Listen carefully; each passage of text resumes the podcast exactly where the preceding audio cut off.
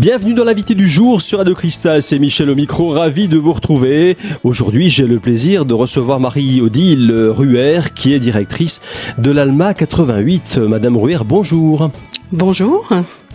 Madame Ruher, je crois que vous êtes venue également avec quelqu'un, avec Françoise. Alors Françoise est une bénévole au sein de notre association.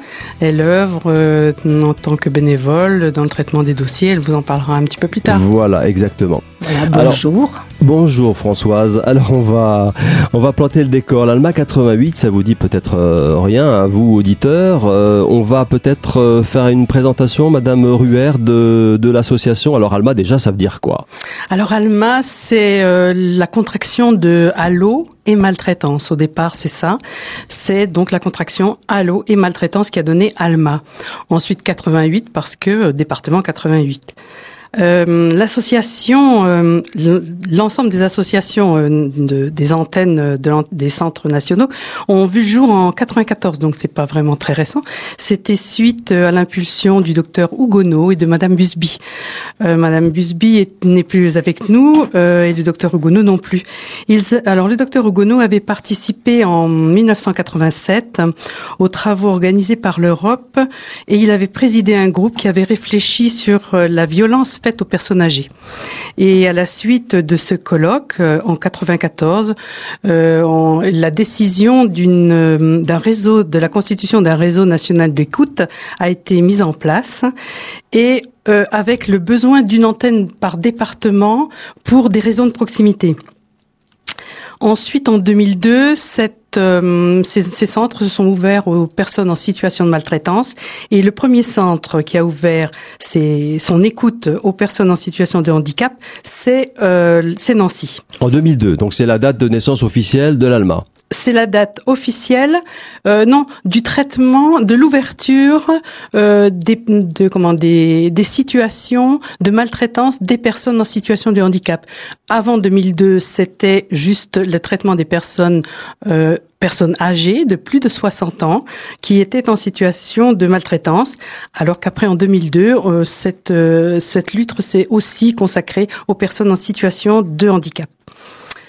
Euh, donc en 2005, euh, on a créé un numéro national pour que euh, qui est une référence nationale à huit chiffres. C'était un, peu long. Donc en 2007, on a créé un numéro national, le 3977. Donc en 2007, le numéro national 3977 est géré par ABO, l'association à handicap, âge, bien-traitance et orientation. en 2014, par décision ministérielle, on a décidé de euh, rassembler les deux associations Alma France, qui gérait les antennes Alma départementales, et l'association ABO, qui, elle, gérait le 3977 au niveau national. Ça a fusionné pour donner une seule association qui s'appelle aujourd'hui 3977 contre la maltraitance. Alors 3977 euh, contre la maltraitance, c'est une fédération à laquelle euh, dont vous êtes euh, adhérente. Voilà, on appartient, on est adhérent à cette nouvelle association, fédération. Donc les Almas, il y en a donc dans tous les départements de France, on peut le dire. Une soixantaine de départements sont couverts. Et là où il n'y a pas de, de, centre, c'est couvert soit par une association ou un, organisme d'État. Ça peut être par exemple le conseil départemental qui a dans ses locaux une, une antenne Alma.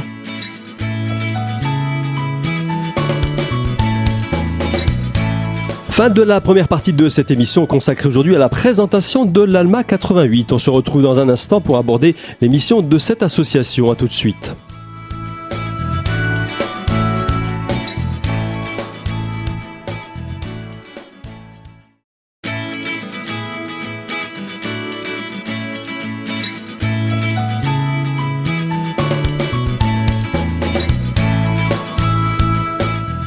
Deuxième partie de cette émission, l'invité du jour consacré aujourd'hui à l'Alma 88. Je suis toujours en compagnie de Madame Ruher et de Françoise. Madame Ruher, on va poursuivre un peu le, processus hein, de votre association à l'issue de la première approche par téléphone. Si quelqu'un vous contacte, eh bien, comment ça se passe ensuite dans les détails? On se, enfin, on se rencontre. Notre équipe de d'écoutants et de euh, de référents se réunissent ensemble à dans notre permanence, notre lutte permanence que l'on tient un peu discret pour des questions, des questions de confidentialité. La personne ne se déplace pas dans tous Jamais. les cas. Jamais. Elle ne se déplacera jamais. Elle ne se déplace jamais. c'est-à-dire que vous faites, euh, vous, vous instruisez, vous, vous gérez le dossier euh, dans le cadre de, de, de réunions euh, internes pour euh, prendre des décisions, pour euh, pour trancher, pour euh, pour apporter une solution à la plan, pour euh, lui, lui, lui donner un élément de réponse euh, afin qu'il résout, qu'il puisse lui-même combattre la, la, la maltraitance. S'il n'en a pas les moyens, euh, par exemple, euh, euh, s'il devait euh, être aidé dans une démarche, une procédure juridique, on va lui proposer notre aide, notre appui, mais on se substituera pas. Euh, J'ai quand même moi le- la possibilité de faire un signalement direct auprès du procureur si c'était nécessaire, mais ce sera toujours avec l'accord de l'appelant, dans un cas d'urgence. dans un cas d'urgence, bien sûr. Concernant vos missions, euh, on peut les comment dire les structurer en, en plusieurs volets. Il y a d'abord l'écoute, il y a l'accompagnement, la prévention, la formation. Vous pouvez nous en dire plus? Euh, alors notre mission première, c'est la lutte contre la maltraitance. Hein, ça c'est quand même euh, la la, la, la principale. C'est le cœur du métier. Euh, et ensuite, euh, bien sûr, on, a aussi une seconde mission qui est celle de prévenir. Donc, euh, pour prévenir, il faut sensibiliser les personnes, le public de, toutes, sortes- et de tout âge aux situations de maltraitance, à la maltraitance en général. Alors, ça peut être auprès des écoles. Euh, des personnes qui sont en formation euh, dans le domaine sanitaire et social. Ça peut être aussi auprès de maisons de retraite, lorsqu'elles nous le demandent. On peut venir euh, parler de sensibilisation à la maltraitance, la façon de se comporter euh, par rapport à la bientraitance également. Euh, et ça, souvent, c'est sur demande des maisons de retraite. Donc, euh, c'est suivant la demande des, des personnes, on y répond en venant parler euh, trois quarts d'heure, une heure, voire deux heures, quelquefois plus, de bientraitance et de maltraitance. Pour ce qui est des, c'est un sujet quand même assez sensible, surtout vis-à-vis des, des jeunes. Est-ce que vous avez l'occasion d'intervenir euh, sur des lycées, par exemple? Oui, par exemple, euh, au début de l'année, euh, le lycée Louis Lapic avait en- organisé une journée sur le respect. Euh, et à, à cette occasion-là, il m'avait invité pour mêler justement euh, la maltraitance, le respect des personnes âgées et en situation de handicap vis-à-vis du respect. Donc ça avait été euh, une occasion de présenter à ces jeunes euh, la façon d'être euh, et d'accepter la vieillesse et les personnes en situation de handicap. Alors l'autre volet, c'est la, formation. Comment ça se passe? Euh, Vous avez une formation interne, c'est ça, de, vos référents? Alors, euh, il y a deux types de formations. Euh, tous les écoutants qui interviennent donc comme bénévoles à Alma reçoivent une, formation initiale à l'écoute sur les formes de maltraitance, mais et principalement sur l'écoute, ainsi que les référents qui doivent normalement aussi participer. Donc ça, c'est notre formation interne qui est organisée par par la fédération et c'est elle qui prend en charge cette, cette formation.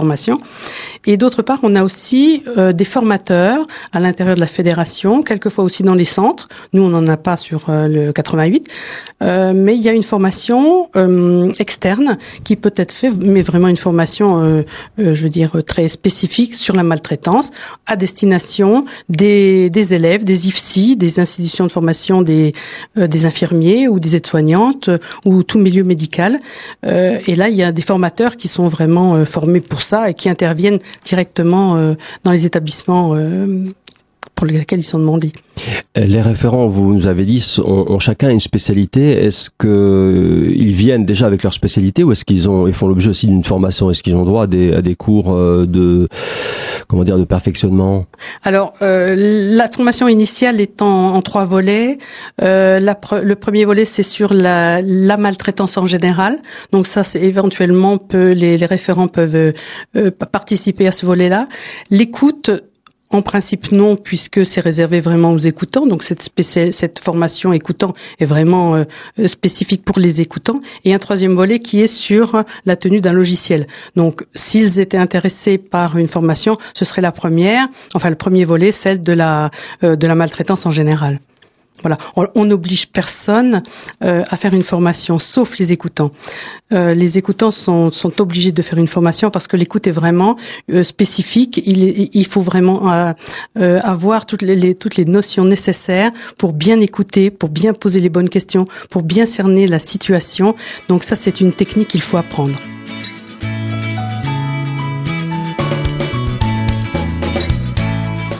Fin de la deuxième partie de notre émission, l'invité du jour consacré aujourd'hui à la présentation de l'Alma 88. On se retrouve dans un instant avec le témoignage de Françoise. À tout de suite.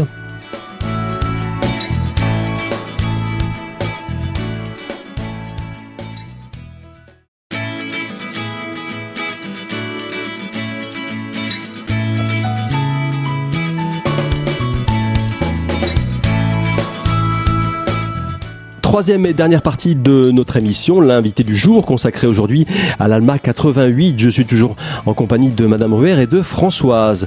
Madame Ruher, on va rentrer, si vous le voulez bien, un peu dans le vif du sujet avec le témoignage de Françoise. Françoise, quel est votre rôle au sein de l'Alma 88 Alors, c'est de répondre aux appels, voilà, nous sommes deux personnes, donc une, comme Marie-Odile vous a dit, une qui prend, parle avec la personne qui appelle, et l'autre qui prend des notes pour rester le, au maximum fidèle à ce qui nous a été dit. Hein, ne pas interpréter, rester dans la demande de la personne. Alors on se répartit les tâches, on dit un peu en début de, permanence. Bon ben aujourd'hui c'est moi qui prends les appels, toi tu notes ou inversement. Mais dans tous les cas, euh, c'est euh, l'appelant a affaire à une seule personne, on est d'accord Oui, oui, en général, mais euh, je précise toujours à la personne qui nous contacte que nous faisons le double appel. Comme ça, ça me permet aussi mon, ma collègue entre guillemets, l'autre collègue bénévole me dit bah tiens tu pourrais orienter comme ça ou me fait sentir quelque chose que peut-être j'ai pas bien appréhendé. Ça permet de dire nous sommes deux à vous écouter. Donc voilà. C'est pour mettre en confiance aussi peut-être la voilà. personne. Est-ce que vous pourriez nous préciser d'autres choses? Oui, parce que c'est d'abord une relation d'aide quand les personnes nous contactent.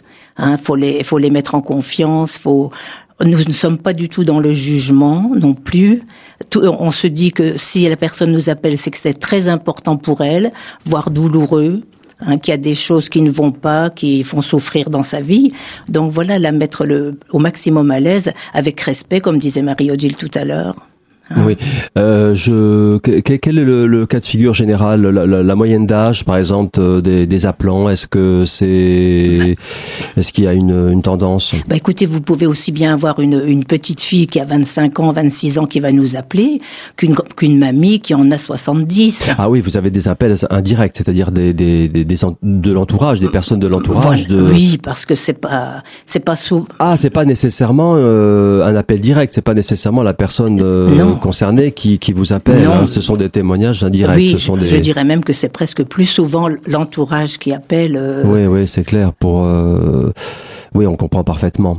Donc ça peut arriver que ce soit une, la petite fille, par exemple, d'une personne qui... Oui, euh, qui va rendre visite à sa mamie et puis qui dit, là franchement, je trouve que la personne qui est près d'elle euh, n'a pas une, une attitude que moi je, je qualifierais de bienveillante. Donc voilà, dans, dans, le doute, parfois, vaut mieux appeler Alma et dire, écoutez, moi, je vois ça quand je vais chez ma, ma grand-mère, qu'est-ce que vous en pensez hein, et puis il y a des cas plus plus graves où là où, où justement on fait appel aux référents parce qu'on a besoin d'un regard extérieur de professionnels alors comment ça se passe? Vous, vous donc vous, vous prenez acte, euh, enfin vous prenez note aussi des de l'appel, vous, de, demandez des détails et puis euh, à l'issue de, de l'appel ensuite vous vous réunissez, c'est ça avec le, le, binôme? Voilà, si si c'est quelque chose d'un peu complexe, justement on se réunit. Déjà de toute façon en équipe, on en parle avec la présidente, les autres écoutants et une fois par mois il y a une réunion avec les référents. Donc là euh, on a comme dire des, des sujets à traiter, enfin des, des des, des, situations, des situations à traiter, je dirais, là où on demande euh, l'éclairage euh, de personnes. Euh, voilà. Un spécialiste. Voilà. Et c'est qui a en charge, disons, la, la, le suivi du dossier? Est-ce qu'il y a un tuteur? Est-ce que comment ça se comment ça se passe? Est-ce que parce que c'est un travail d'équipe, mais qui se charge de la synthèse Qui se charge de la de la gestion du cas finalement? Il faut bien bah, une personne responsable. Voilà, Marie-Odile étant présidente, c'est quand même elle qui veille sur la globalité, je dirais. La globalité des, des dossiers alors, Madame Ruer, vous avez en charge l'ensemble des dossiers euh, des appelants? Voilà, et on, on, se, on fait attention à bien suivre euh, l'évolution du dossier, c'est-à-dire que si l'appelant, euh, on lui a donné une certaine solution, euh, on va le rappeler dans un délai d'un mois, je dirais. on laisse pas plus de deux mois un, dossier qui n'a auquel sur lequel on n'a pas de nouvelles. Donc là, on, on va le, vraiment faire attention à ce que les suivis soient bien faits et effectivement, si ou pas pas. Il peut ne pas y avoir résolution du problème pour diverses raisons, mais disons au moins euh, euh, qu'on sache où ça en est, ou, comment évolue le dossier. Et ça, je les suis bien sûr. Si c'est un témoignage indirect, donc euh, vous, vous, ne contactez pas directement la personne concernée, c'est ça? On, on, rappelle toujours l'appelant. C'est lui notre référence. Voilà, c'est votre contact. C'est notre contact. À moins que dans l'évolution du dossier, l'appelant ait demandé à la victime de nous, de nous appeler. Voilà, donc à quelqu'un, on repartira sur la victime, suivant la, la personne qui nous appelle au départ quand même.